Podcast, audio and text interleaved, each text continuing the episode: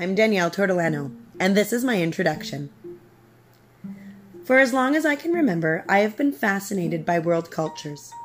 My wanderlust runs deep, though I've only visited a handful of places. I've been to the Ciociaria region of Italy between Naples and Rome, where my dad is from, Paris and the Loire Valley, Montreal, Haida Gwaii, various places around the United States, and a few well known places in Mexico and the Caribbean. I often wonder if my culturophilia was a product of my parents' choices for me. I am a first generation Canadian on my dad's side. He was born in Italy and came to Canada in the 50s.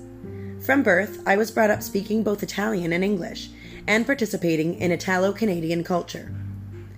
My mum was born in Canada to a first generation Italo Canadian father and a Canadian mother whose roots trace back to Scotland, Ireland, and Italy.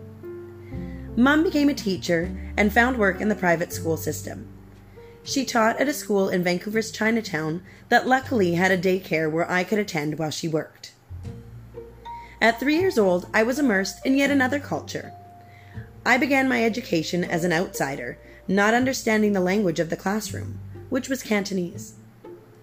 This was such a new language to me, but according to my family, within a year, I was interacting with the nuns and other kids in toddler Cantonese. I don't remember much of this time, but I have photos and my family's memories as reminders. But I think this experience played a large part in my curiosity of cultures different from my own. At five years old, I was introduced to yet another culture French immersion. Well, I guess I'd call it a subculture, a word that would come to define many of my cultural experiences, actually. It's a wonder I learned English at all, being immersed in such a variety of cultures so young. But I consider myself very lucky to have had my eyes opened before society began to try and close them. Throughout my life, I've explored many different cultures. It's a passion. In high school, I fell in love with Latin American culture namely Mexico and their history of ancient Mayan civilization. In university, I explored the many Canadian Indigenous cultures, Southeast Asian cultures, human geography, anthropology, and sociology. Before COVID hit in early 2020, our family had a massive European vacation planned for that summer. I endeavored to learn Greek via Duolingo and worked hard at learning a new alphabet and a new language for weeks.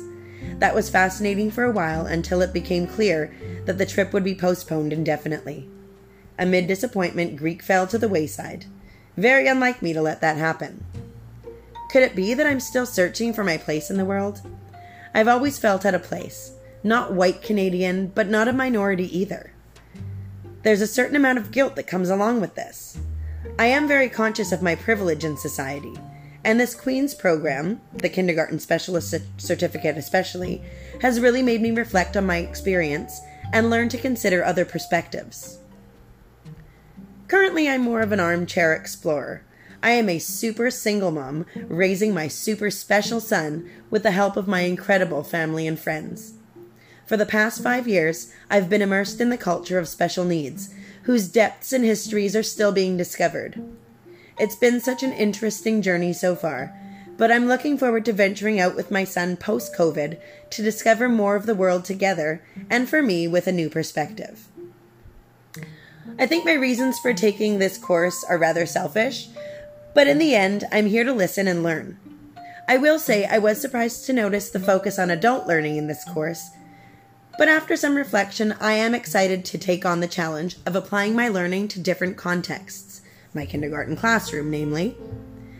I am so lucky that I get to teach our youngest learners and hope that this course helps me to continue doing my part to keep their minds open to the wide and varied array of world perspectives so that they can grow up to be more empathetic humans, fully ready and willing to participate in our global community. Thanks for listening and getting looking forward to getting to know you. Bye.